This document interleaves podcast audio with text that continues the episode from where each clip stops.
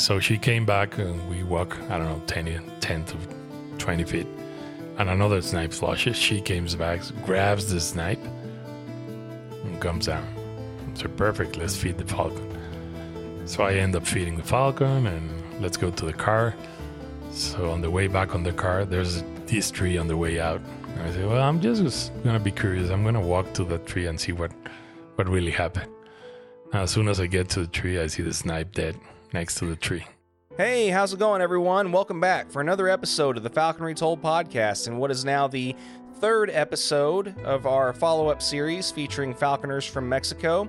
And of course, I have to give a quick shout out to the North American Falconers Association and the Falconry Fund, whose small grants program help make projects like this possible.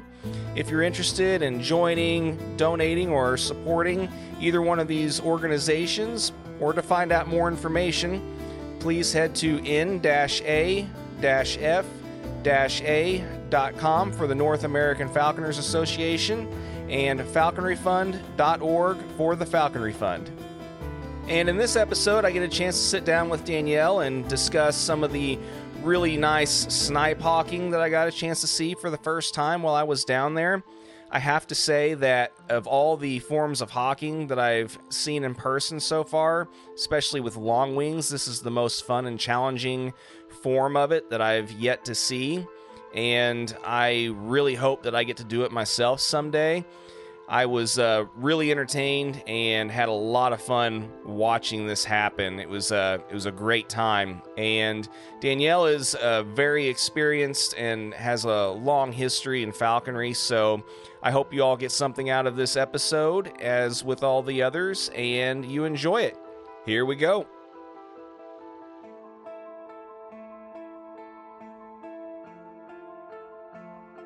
Well, I mean, it was a good hunt today, like you said. As I mentioned, this is the only like the second, maybe third time that I've gotten to actually see peregrines hunt, and the each time I you know that's happened, it's it's been in Mexico. So ironically enough, like I said, it's I didn't figure I'd have to leave the country for the first time to to see those things, but I'm I'm glad that I've I've gotten the chance to see your birds fly, and uh, congratulations on the last two days. Thank you and welcome to Mexico, John. Yeah, thank you.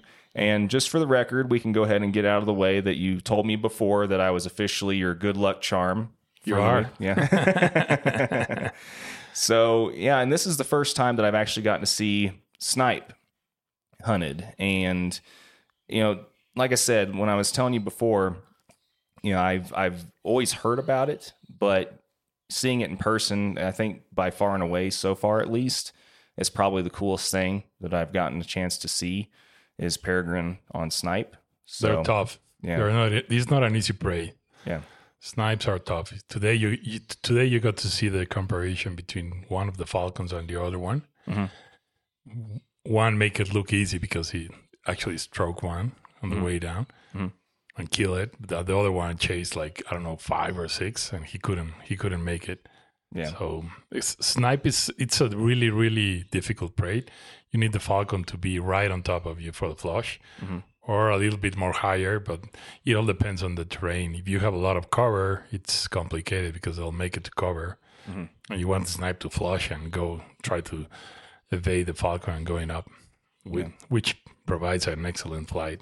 Like I said, I've I've not ever seen it before, and getting a chance to see how you all do things compared to some of the different ways that I, I'm unfortunate. I mean, I know there, I know a, a couple of guys that hunt snipe in the U.S., but they're all the way across the country from me, pretty much. So, I guess it's not something I've. I don't know how or if they even do things differently, you know, in their approach to how you guys would do it. I think I think it, it has a lot to do with the terrain, depending on, on where you're flying the falcons. Here in, in this part of Mexico where we fly them, it's a wetland that you, you can see. It's full of docks, and but there's a lot of channels of water and and uh, a lot of irrigation. So it's it's not as easy as as other places where there's a grassland, has a little bit of uh, water, like the the place we we flew the other day these places are tougher for you for walking. You you you had a, a good experience wearing waders, but uh, but it makes it difficult for for for everybody to get to the to the point where you find the snipe and flushing it. Uh, and turns out it, it's it's a lot of paraphernalia to bring the falcon to a good spot, but it's always fun when you catch one.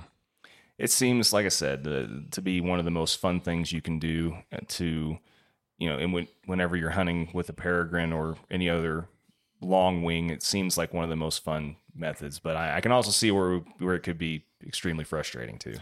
yeah, for me, for me, it's been always my favorite prey. Well, for starter, it is because the place that I live here, it was the the the one of the preys, the main preys that I found besides ducks. Uh, but ducks here are, are tricky because you need to find them in good spots. Otherwise, they're, as you can see, today was very complicated flushing them out of a river. Mm-hmm. But uh, if you find snipe in good numbers and, and you have a tiercel falcon or uh, I don't know a smaller a smaller species like Barbaries, red napes, they fly them amazing. I I used to fly a Barbary for 18 years and uh, and she did well with snipes. She was like totally expert. But uh, this guy is catching up. He's young, but first season, he's he's doing it good. He'll become a good one. Looks like it. Looks like you're on the, the right track with him. Yeah. yeah, he will. I think I think he's he'll manage because he's been hunting a lot of uh, shorebirds, you know, like mm-hmm. the killdeer and, and other other species that are migratory birds, which are pretty fast and, and tough to catch. But uh, they they gave a the falcon a lot of sport. They need to really really make an effort to to get them, and uh, and of course the falcon are chasing around in the mud. It's it's not easy. no, no, and and um, yeah, whenever you're having to cross these ditches that are you know waist deep full of water, and and you're also hunting with dogs too, which is a, a whole other dynamic and making sure that they're doing what they're supposed to do and and uh, everything on top of that. I mean, I, I, could definitely see where this form of hunting, along with like quail hunting and and um, yeah, it, it's pretty necessary, you know, to have dogs involved and stuff. Yeah, well, dogs but... dogs actually work fine until they don't. That's the thing that you you got to make them really really obedient, otherwise they can they can really screw a flight or or they can make a flight good. Mm. When they're when they're obedient, they usually help a lot, and sometimes they. You, have you seen my Brittany Spaniels? They sometimes point really good, and they hold for the falcon, and, and everything works out fine. Other times they just keep running, and they'll they'll keep flushing everything out and screw at everything. And sometimes you catch something while they're flushing, but of course it's easier if you go step by step, like we did it with the with Jerry this morning, like walking a little bit, hold on for the falcon to turn around, and step by step. That's I, I mean that's key for for catching snipes. Mm-hmm. And how did you initially learn how to how to hunt snipe? Well, uh, I, I didn't learn because I, I learned by trial and error because nobody was hunting snipes back mm-hmm. then. Mm-hmm. I think uh, I read uh, some books that I read on NAFA and uh, a guy from New Mexico. I don't remember his name right now. He was flying a Barbary, a Hill Barbary. He caught some some snipes, not consistently because of the place where he was hunting, and he gave me some of the advice and everything. And um, back in the days, like I don't know, I was like 20, 20 or something. Now I'm 51, just so they know. and I was flying a female prairie falcon. And this place where I was flying here to pigeons, you had a few snipes. So I started chasing the snipes with the prairie falcon. But there was no way. I mean, that prairie falcon will go up way, way high. I mean, I don't know, 500 meters up there. Mm-hmm. And I will flush the snipes. The snipes will go up in the sky. And here comes the female, stooping all the way down. You said, you will think that's a dead snipe. And she, they will always, always debate her. I couldn't catch a single snipe during I don't know one season, and I tried and tried and tried, but she was too big, and I think she was not fast as fast enough. So then we were able, Alex Franco that you already met, and I we imported some barbaries from Les Boyd from the states, and we got five birds. I kept one. Alex, he wanted to breed a couple, and then he had a a pair that he was flying, and I kept a female, which was named Miss Piggy. And yeah, she she uh, we call her like that because she she was the youngest of the five Barbaries, but she will eat like a pig. Like she will fight with everybody and will get the bigger piece, and mm. so we we start calling her Piggy, and she became quite good at catching snipe. The first snipe that I flushed for that bird, uh, she went down exactly at the same spot where I was flying the prairie the prairie the other seasons and she couldn't catch any. And the first snipe that I flushed for her, she came down and grabbed it in the middle of the air, landed next to me, looking at me like chop chop. She, chip. I was like, damn, this bird is gonna be awesome. and then from then on, I move on, and I don't know that the first season I caught like I don't know twelve or fifteen snipes. I don't remember. It was years ago. Uh, she became pretty good with years with uh, each season but she she be really really really became specialist in snipes because I will flush killdeer for her, and she will miss them because she will try to catch them from underneath, and they will always evade her. I mean, she will catch one or two each season, but she was never so good at it. This guy, the the Venancio, the Jersey Peregrine, is catching 17 so far, so killdeer, mm. And probably like 15 snipes so far besides other dogs and stuff like that that have been flushed. And uh, I think he has a pretty good future with that. That Barbary became pretty famous because I, I was able to wrote a few articles about her at NAFA, the journal, and uh, and another one from the British Falconers Club. And with that bird, we hunted for 18 seasons, and she passed away. She was really, really good. She caught around I don't know, 50 to 60 each season. And of course, a few ducks. When every, every time I went up there to Aguascalientes with Martin, mm-hmm. we will fly her at ducks and it will be fun. Yeah. Cheers, by the way. Cheers. Yes. Yeah. Now, um, so if I remember right, I remember someone, maybe it was you or maybe it was um, Jerry that was telling me that I know you kind of touched on it just briefly a minute ago, but you're one of the first guys that actually flew Barbaries in Mexico, correct? Or actually had them? Back then, like 30 years ago, it was impossible to import birds. So we tried. And I mean, that's like a, a whole story about it. So complicated. They got stuck at customs for days and it was a mess. But at the end, we were able, through a lot of work and, and, and and connections, we were able to get them out of customs and and start flying them. Alex lost all the birds on the first season. The breeding ones he kept them, but they never breed here. I don't know why. So I kept flying mine, and I flew that bird for for 18 seasons. And in the in the meantime, I flew other birds. Uh, another red nape that we import from the states. From I think this bird was from from Driscoll the guy that makes well, I think he passed away now. The guy that makes the the blocks for the falcons, these super fancy blocks. He had a bunch of falcons uh, breeding, and we got some red napes from him. I got a female, which was a blonde female, was a beautiful falcon. I mean, gorgeous. At the beginning, she was like super tame, and and I didn't so much so much future about it. Like she was, eh, took me a while to get her going, but uh, she started flying good, and then then she started catching snipes. Unfortunately, I flew her for two seasons, and in the middle of the second season, I lost her. Uh, she went chasing some I don't know what was it a, a bird long long flight, and uh, she didn't came back. So I started chasing her, and I found the transmitter back in the days. Uh, she had the transmitter in her, at her, I think at the backpack. I don't know if it was the backpack or leg, but I found the transmitter on the ground and I never saw her again.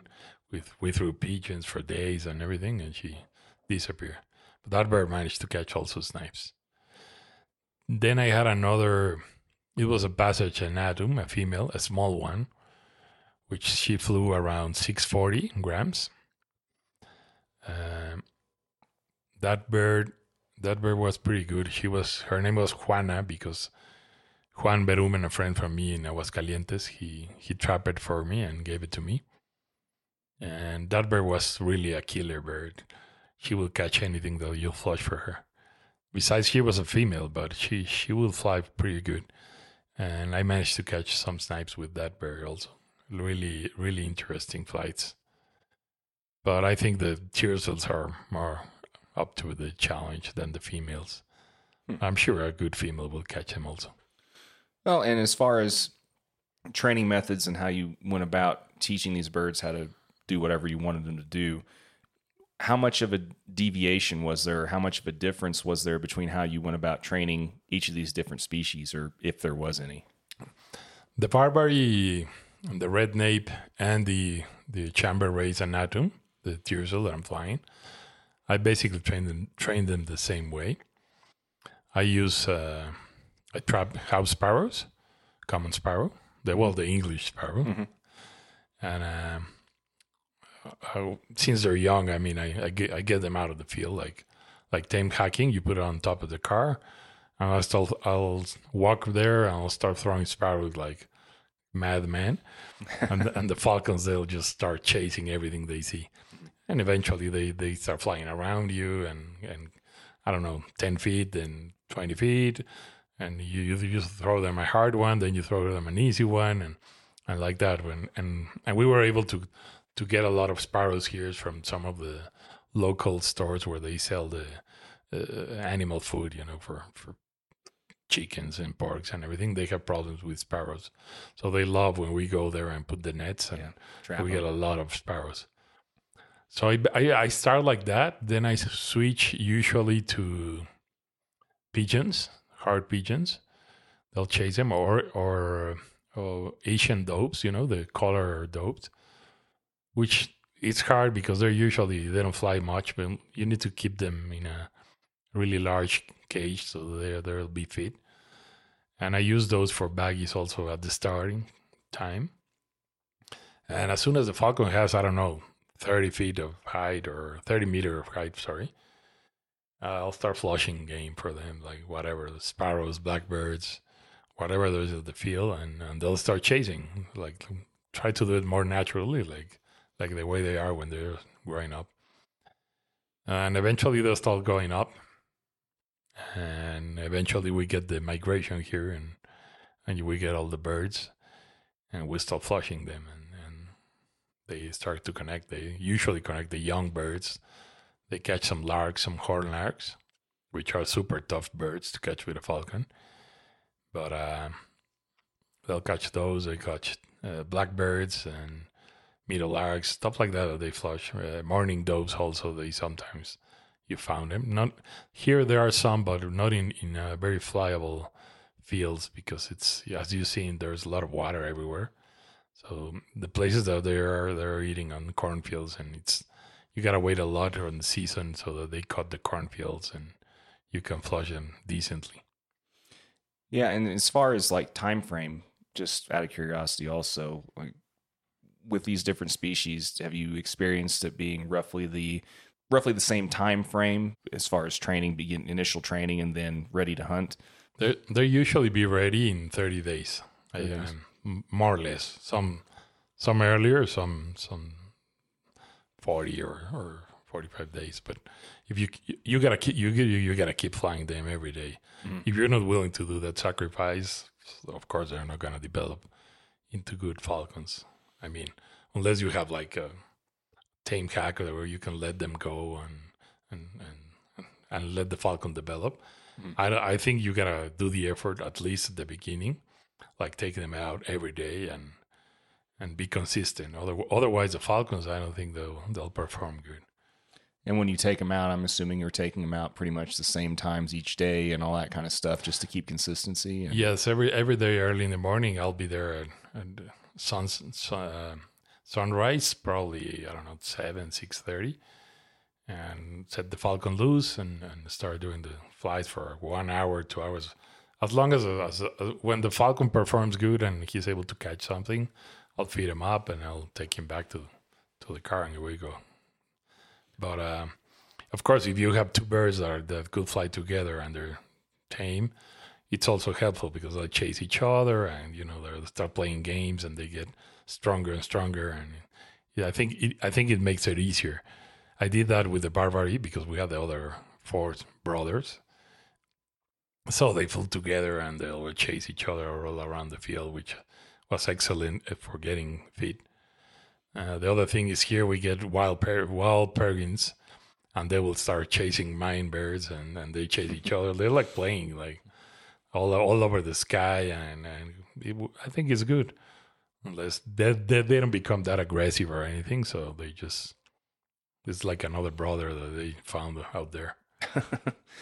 That's funny. Yeah. No, I mean it's it's good information. I'm like I said, I'm always curious to find how guys are doing, you know, their personal you know, if they're willing to share that is, you know, their personal experience and how yeah, they go about homing, homing pigeons they work after the you, when you get the falcon feet and it's going up.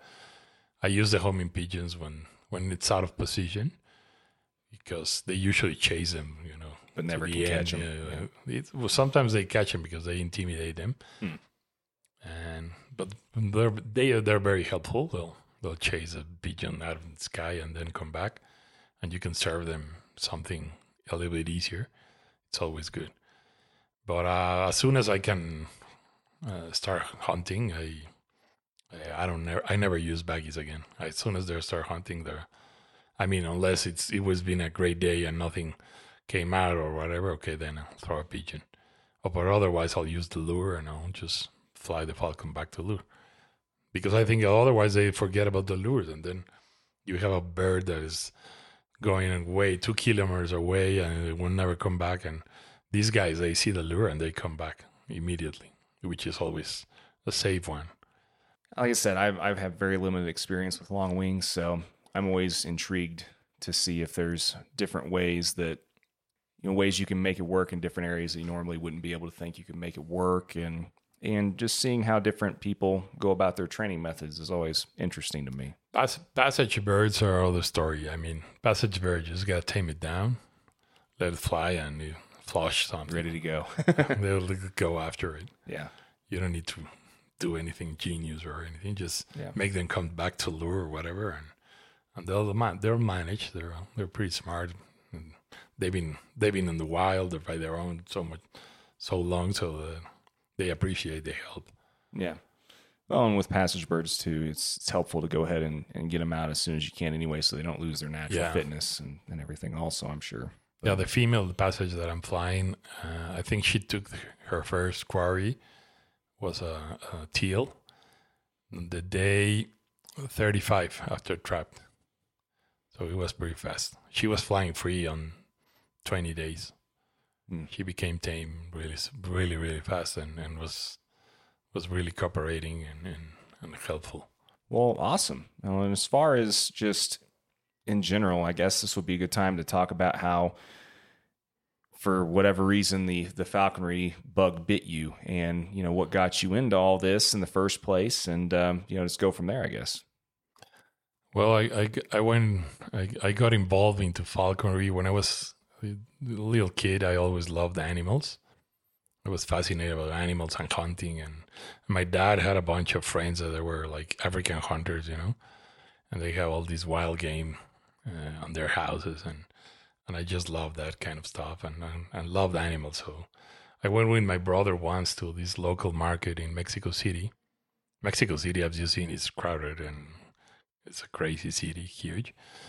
and they had this local market where they used to sell wildlife. I mean, parrots and and uh, anything you want, a coyote, baby coyote, or you, name it. It was uh, wildlife traffic at the most. So I went there with my brother. He wanted to get a parrot, uh, baby parrot or something, and I was like nine years old. And there's this guy with at the market with a kestrel in his hand. And I said, like, what? Forget about the parrot. Let's get the kestrel. and he said, no, no, no. I want the parrot. So then I, back back in those days, uh, there were no phones. So I, I went to a phone to the local phone at the market and called my parents. Can I get the falcon, please? And of course, I didn't have any money or anything. And they were like, "No way, you're forgetting No falcon for you. Just come back home, and that's it." So we came, we came back home, and and I was so intense for one week about that damn falcon that my mother said, "Here, here's the money. Go buy the falcon." so I went back to the market a week ago, and luckily the guy had still had the kestrel, and I bought the kestrel. And I had no idea what I was doing, but I was fascinated, and it was like it was hooked. So I started looking for information, but back then there were no. I mean, this was early '80s. There was no internet. There was no nothing. So I started searching. My dad had a, a huge collection of uh, National Geographic magazine, and I started looking through each one of them for years. I don't know, a thirty-year collection, and I found the Craighead articles and and few others about falconry. So then I got, I got a little clue about what was I doing, but there were no books. Mexico was a closed economy, so there weren't much of things imported here. It was it was complicated getting information. So I managed to get that kestrel to jump to the feast. I don't know how, but I managed to, to get it. I was actually feeding him terrible food because the guy in the market told me you should feed the falcon uh, beef uh, heart, only beef heart. I was like, why will they be eating beef heart? But anyways, I, I stick to the plan and ask my mother, I need to get a beef card every week. beef card, of course, will, will feed the kestrel for two months. It's huge. But anyway, I kept that kestrel for years. Uh, not for years, for one season probably. Uh, I was able to fly to the fees, you know, like super slow. And a cat got it. That was the end of the kestrel. So I went back to the market and I, and I wanted another bird this time I, I think I was nine years old or ten, and I got a Harris Hawk, a young Harris Hawk, and and I was lucky enough back then to see a guy that was my neighbor. He was flying a Harris Hawk around my house, and I used to live in Mexico City, and he was flying. There was like like open terrain next to my house. He was flying the Harris Hawk to the feast, so I decided to. I was like looking at him and say, "Wow." He, he started teaching me a bit. And, and he was a member of the NAFA. His name is Eduardo Rivera. And he was like, I don't know, 10 years older than me. And he said, Hey, no, no, here I have some books that I bought in the States and you can read them. So I went through all his library that he had. He was kind enough to show me. And he has, he had hoods experience and, and he experienced trapping peregrines and everything. So he taught me how to trap a, kestrels with ball, bal-chatris and stuff like that. And I learned a lot and I got into NAFA. Once I got into NAFA, I was like, phew. And start, started making contact with other people by letters. Back then was was letters, so so it was fun. Then then with the the Harris Hawk, I trained the Harris Hawk, and this area that I live in Lomas, there there were, there were a lot of uh, uh, open terrains that were like wooded areas, and they had a lot of rats, like city rats. That was the main prey for the Harris Hawk. so I killed hundreds and hundreds of rats, which I kept in the in the fridge of my mother. She never knew that. Now she knows she does. disgusting, disgusting sewer rats, but I caught so many. But I was proud as if I was catching snipe right now. Back in the days, it was amazing catching catching rats with the Harris Hawk. Yeah, I can only imagine if she would have known that those were actually there, what she would have probably done to you. no, no, uh, she will kill me. I mean, it was insane keeping them in the fridge.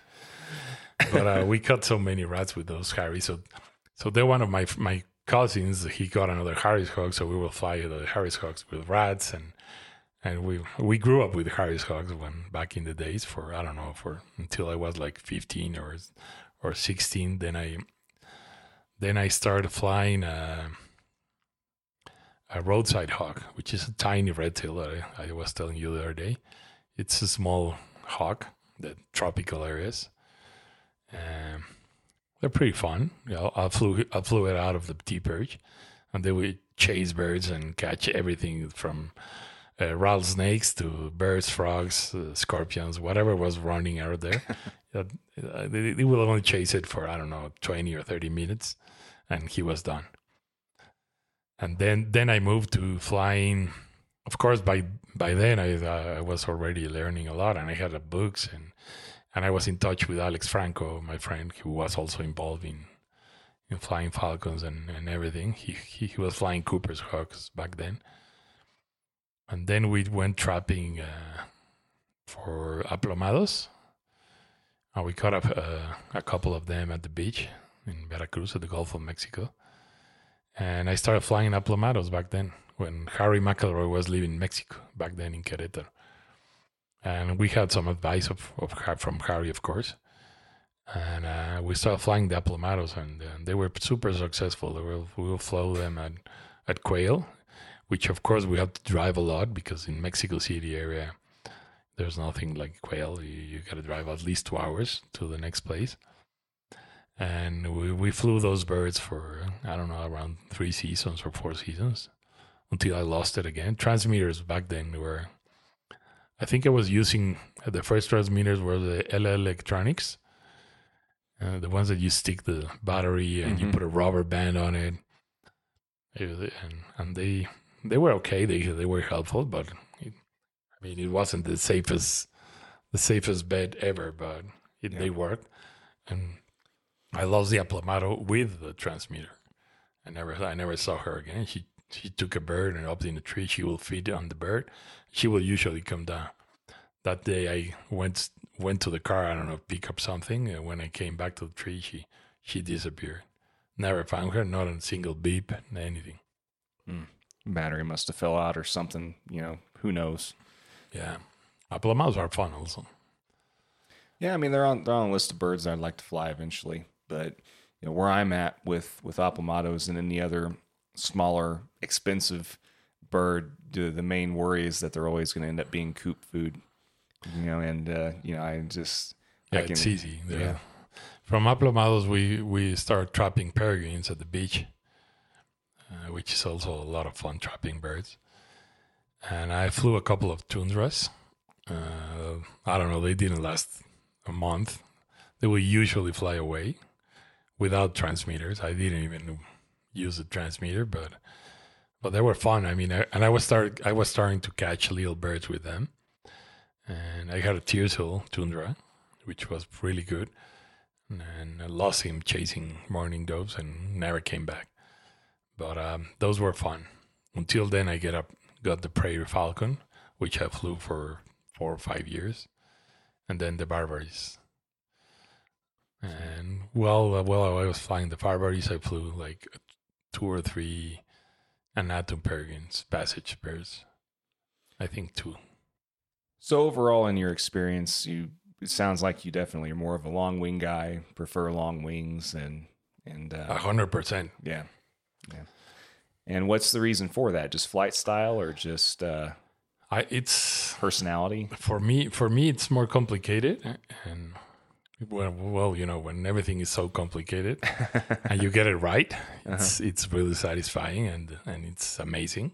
I like the I like Falcons better. I mean, one of those trips to the local market, I, I bought a Micrastur semitorquatus, you know, those jungle falcons, the crazy like a prehistoric bird, and she she was a, an inbreeder, and she was so such a dangerous bird. I mean, she would chase me and grab me by the back, and they're so strong. I mean, for the size of these birds, they're they're like super strong, like strong as a red tail, a female. And it was it was a terrible experience, but it, well, it was interesting at the end. I think she got sick because I she ate a, a coot, and, and he didn't make it. But um, I, I tried. Uh, I think I, t- I tried one passage Cooper's Hawk. I caught a few birds. Uh, another one that was a a baby from a nest, but I didn't. I, I, I wasn't really good at it, and I think I liked better the Falcon, so I focused more on long wings. And I, I was able to meet a few guys from the states, and from Colorado, basically the Colorado Hawking Club, Ken Mesh, that passed away, and Chris Kurd and Donny Head, those guys, they invite us over to hunt sage grouse at Wyoming and Colorado, and gave us a lot of big idea of the what you could do with falcons was was amazing. So uh, I I love I love flying uh, and hunting falcons, not just flying them to pigeons. Which a lot of people in Mexico they they only fly them to pigeons. They for sport or whatever. I don't know. But for me, it was the hunting. I, I, I've been a hunter all my life, and I needed to, to catch game. The real the real falconer. Yeah, no, it makes sense. And, and I'm assuming throughout your your years and part of the reason why you've been able to be so successful with long wings especially and, and like you said cons- consistency especially is is key with them and i mean honestly with most birds of prey i mean really i mean the more consistent you are the better. But i mean what have you what have you done for for a living? And and you know what what how have you been able to to achieve the consistency that you have had all these years with with work and everything? I, I grew up in Mexico City and uh, I went to college for law school and I started working as lawyer. And I, I have my own law firm. I was, I was, I mean, I, I did okay. And uh, as soon as I, I got married, I moved out of Mexico City and came here all the way to Toluca, which is, I don't know, 40, 40 to an hour drive where you can find open fields and, and, and you can fly the falcons better. And uh, at the beginning was hard. I mean, I, I will wake up at night every day and and be there at sunrise and fly the falcon, get the falcon back and speed back to the to my house, take a shower and be at the law firm, and then work all day, come back at night, sleep, the same thing, you know, day by day and uh, I will try to be as, consistent as I could, of course, uh, which was very complicated. And uh, after I lived here at Toluca for 11 years first, then I had a problem with a security problem. Um, my wife back then was kidnapped. Yeah, it was Wow. nasty. oh And uh, after that incident, we moved to San Diego, uh, California.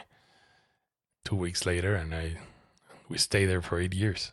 that's heavy And she stayed there for eight years, basically. I got a divorce, and uh, and I moved back two years ago here. But um, in the meanwhile, I was coming back and forth, which was a mess, and I couldn't practice falconry those eight years. I I, I had to quit, which was pretty difficult for me, and it was I was not happy at all. Well, that's in, that's insane though. I mean, I can understand having to, you know, hang up the hang up the back the game bag in the in the boots for a little while to No, with especially when, when you're like me and you're so intense and you try to do it every day as the most as you can. And California was was Southern California is hard for flying falcons. They don't have these open fields and everything is private. You need a lot of permissions or it's too crowded and, and, difficult. I mean, hmm, you could fly Cooper's Hawk or something, but for me it was complicated because I had to go back and forth for work.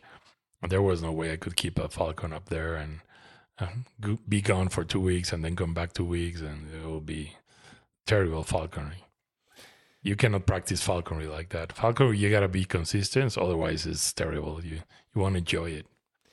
Yeah, and and I've you know the last couple years, especially with with my schedule and and um, you know having to work out of town a lot with with uh, different contract work and and things like that. I I wholeheartedly agree. Anytime you have to make extra provisions around just the basic aspects of your schedule and falconry and it stops being fun and it starts being stressful and it's not supposed to be stressful No, it's no, supposed no. to be fun so yeah i mean if if you can't do it to whatever degree that you think that you can do it consistently and competently sometimes it's just better to not do it at all Yeah, I, I, I didn't do it, and I just flew back to Aguascalientes with Martin. And he invited me over a couple of two or three times a year, and we'll stay there at his house and we'll catch dogs and had a great time. Well, you've been there; it's always fun. yeah And so that that was my like my medicine for falconry for your for, fix for the eight years that I was away yeah and uh, until I, I mean, everything changed, and I decided to come back here and stay here. And now I'm I'm doing it all the way back. Intense, as you could see. Well, that's great though. I'm glad that you're able to to finally get a chance to start doing it again consistently and uh, and scratch the itch, so to speak. That's great. Yeah, we're doing it good. Uh, last last season, I started with the with a female peregrine that you you saw today and the other day, and uh, this season with with with the Tiercel peregrine Venancio, which is doing great. Perfect. Well, I guess this would be a good time to do like we usually do and transition to the whole, you know, the, uh, aspect of what some of your favorite memories are and all these years that you've been doing this and you know what are some of your your most memorable hunting hunting experiences or not just hunting experiences but either memories with particular birds or you know things like that and you know share a few of them with us Yeah, sure. Um, with Piggy, uh, she was she was a, a really keen falconer for the snipes. One day we were hunting on these wetlands, uh, kind of like the place uh, we took you today. And she was I don't know a hundred meters up there, right on top of us. Back then I used a Springer Spaniel. I wasn't using a Brittany. It was it was a Springer. And she was really really good. She will find any bird that was in the field. She flushed a snipe. Biggie came down. And it was it was a hard flight. And i think i th- i i th- I thought she didn't hit the snipe like next to a tree. And she came back. Because usually when she hits something she will turn around and land there and grab it but she came back so i thought uh, she missed it was you know, with all the ditches and everything, it was it was quite a walk to get there. So I said, uh, let's find another bird. So she came back and we walk, I don't know, 10, 10 to 20 feet. And another snipe flushes. She comes back, grabs the snipe, and comes down. So perfect, let's feed the falcon. so I end up feeding the falcon and let's go to the car. So on the way back on the car, there's this tree on the way out. And I say, well, I'm just gonna be curious. I'm gonna walk to the tree and see what what really happened. As soon as I get to the tree, I see the snipe dead next to the tree. she caught two on one um, on, on that day. It was it was a really fun one, which is not easy. I mean, well one's not easy no snipes, no. let alone two yeah, Well, that's crazy. So I mean, out of, I mean, so as far as your favorite bird, it sounds like that she was by far and away probably your favorite she bird. wa- she was because I I flew her for 18 years, so I had all the experience that you could think of it with that falcon. She was she was really really good. The first year was a pain in the butt because if you know barbaries, they have the tendency to Range out. migrate and explore terrain like crazy. This bird, I was flying her here in the mountains, and one day she, we couldn't flush any anything for her for a while, so she she'll get upset and start moving, and she moved into the city. And in, back then in the city, the transmitter didn't work. It was the other electronics, and I couldn't make them work. We couldn't get sign. All this interference was terrible. So I said, "That's it. That's the end of it. First season." And she had a, a you know those tags on the leg mm-hmm. with my phone number and reward. And that night, a guy calls me at night. Hey, I have your bird here, and I said, "Where? Where? Where, where are you?" He said, "First, how much you're gonna pay me?" and I say, "Back, back, back in those days, I mean, I said like five thousand pesos would be like a thousand dollars right now because I wanted to make sure to get the Falcon back." And he said, "Perfect. This is my address. Come find it." And I said, "Just curious, where do you cut the Falcon?" And he told me at La Villa de Guadalupe, which is a it's a religious church, uh, like like this main church for Catholics in the middle of the city. and there's a bunch of pigeons uh, back there. She caught a pigeon in the middle of the plaza, and this guy saw it, and she started eating the pigeon. He came with a box of cardboard and put it on her and took her home. And when she took it out, she was already fed with a pigeon, and she was just landing there. And she and he saw the the tag and called me. I mean, I was so lucky to get that bird back. Wow, that's it's incredible. But I don't miss that. That part is Barbaries I- she she she had a few ones like that, and it wasn't it wasn't fun. Chasing Barbaries around the country isn't isn't really fun. I mean, they could travel a hundred miles in an hour, and it's it's and you don't want to do that now in Mexico, especially. No, You don't know where you can land. well, I don't. I wouldn't want to do that where I live, let let alone where. Yeah, I, that's nuts. Well, yeah, it's one of those things where it's like, even with GPS, sometimes the range is just too far. Yeah. well, and as far as um, you know, like any other kind of is is there any other like other really memorable story that that pops in your head with either that bird or another one? Uh, well, I'll, I have a recent one with Venancio, which was really really nice flight. Um, we were flying when when the water was higher, and we flushed one kill came down and knocked it out, landed in the middle of the pond. So I went in and grabbed the bird, was dead, hit him in the head, put him inside the the best, and we kept walking. And I said, well, probably that's gonna be it. I mean, they're pretty tough to, to catch. I don't know. Ten minutes later, we flush another one, and he was way way high. I don't know, 150 meters. He comes down and knocks the bird, killing it, and again hitting him in the head.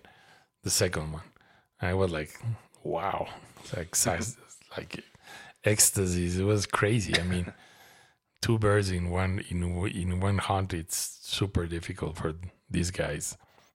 Those are tough ones. Well, and as far as um, I mean, do you think that the headshot success like that was attributed to kind of like you were describing at the beginning of our conversation, where you know you toss some small Yeah, birds? I, and- I think little birds they, they they gave them a lot of aim. This guy has a, a good aim, and and probably they they they're very helpful for their food job. Yeah. I think little birds is it's what they do in the wild. They chase little birds all over the sky all, all day long. Mhm.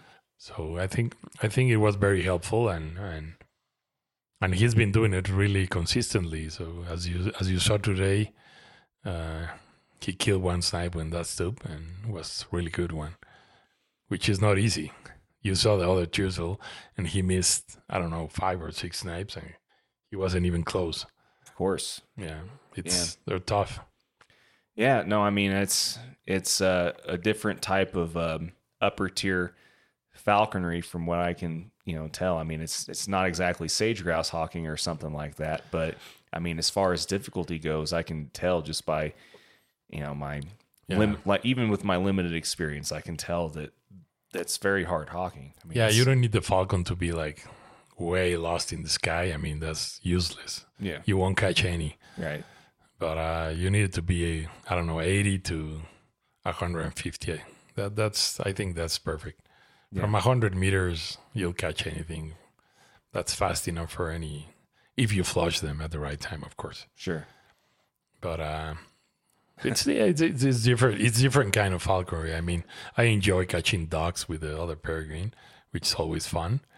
But uh, catching snipes is other another thing. Yeah.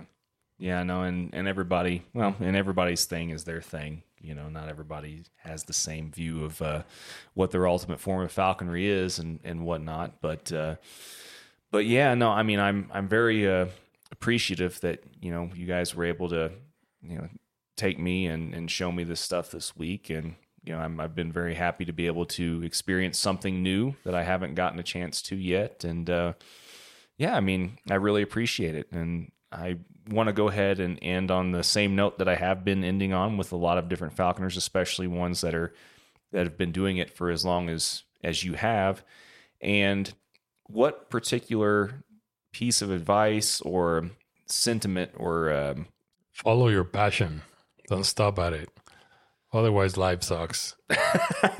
you don't want to. You don't, you don't want to stand there. I mean, life is short, and, and time goes by pretty fast. So follow your passion. If your passion is falconry, do it. Do it good. Go into it deep. Get in the mud. That's great. And, you know, for those of us that or for those of the the people that that work the uh, the nine to five grind and and everything else. I mean, is there any particular things that you want to? I don't know if, for any of the people, in other words, that might have a little bit more trouble achieving that day to day consistency. I mean, is there any other piece of advice that you would have for for them in particular as well? Buy a shotgun and then go hunting with a shotgun because with the falcons it's gonna be tough. Yeah. Switch jobs. I mean, Yeah. it, it all depends. I mean, people manage and and sometimes I I've read books. So you know the the bird in the hand. These guys from the British Falcon Clubs. This guy was uh, I, I remember one guy that was a lawyer and, and he will hunt for a month. He will won't do anything. He flew the falcons for a month and catch uh, sage grouse and then came back work 11 months Yeah, for just for one month. I rather do it the other way around. Yeah. Try to fly them every day and catch game and and do uh, as less as possible that I can. well, what I mean, out of curiosity, then though, what if you would have found that being a lawyer or your career would have, you know, interfered too much, and you wouldn't have been able to work around that? Would you have just switched careers then? I probably would because no, but not really because you you go miserable and you hate your life. I, I experienced that for eight years, living in California in in Southern California, which is considered a paradise for most of the people around the world, and I was miserable. Yeah, well, yeah, and if you, if you're not getting the chance to do the things that you really enjoy, it doesn't really matter.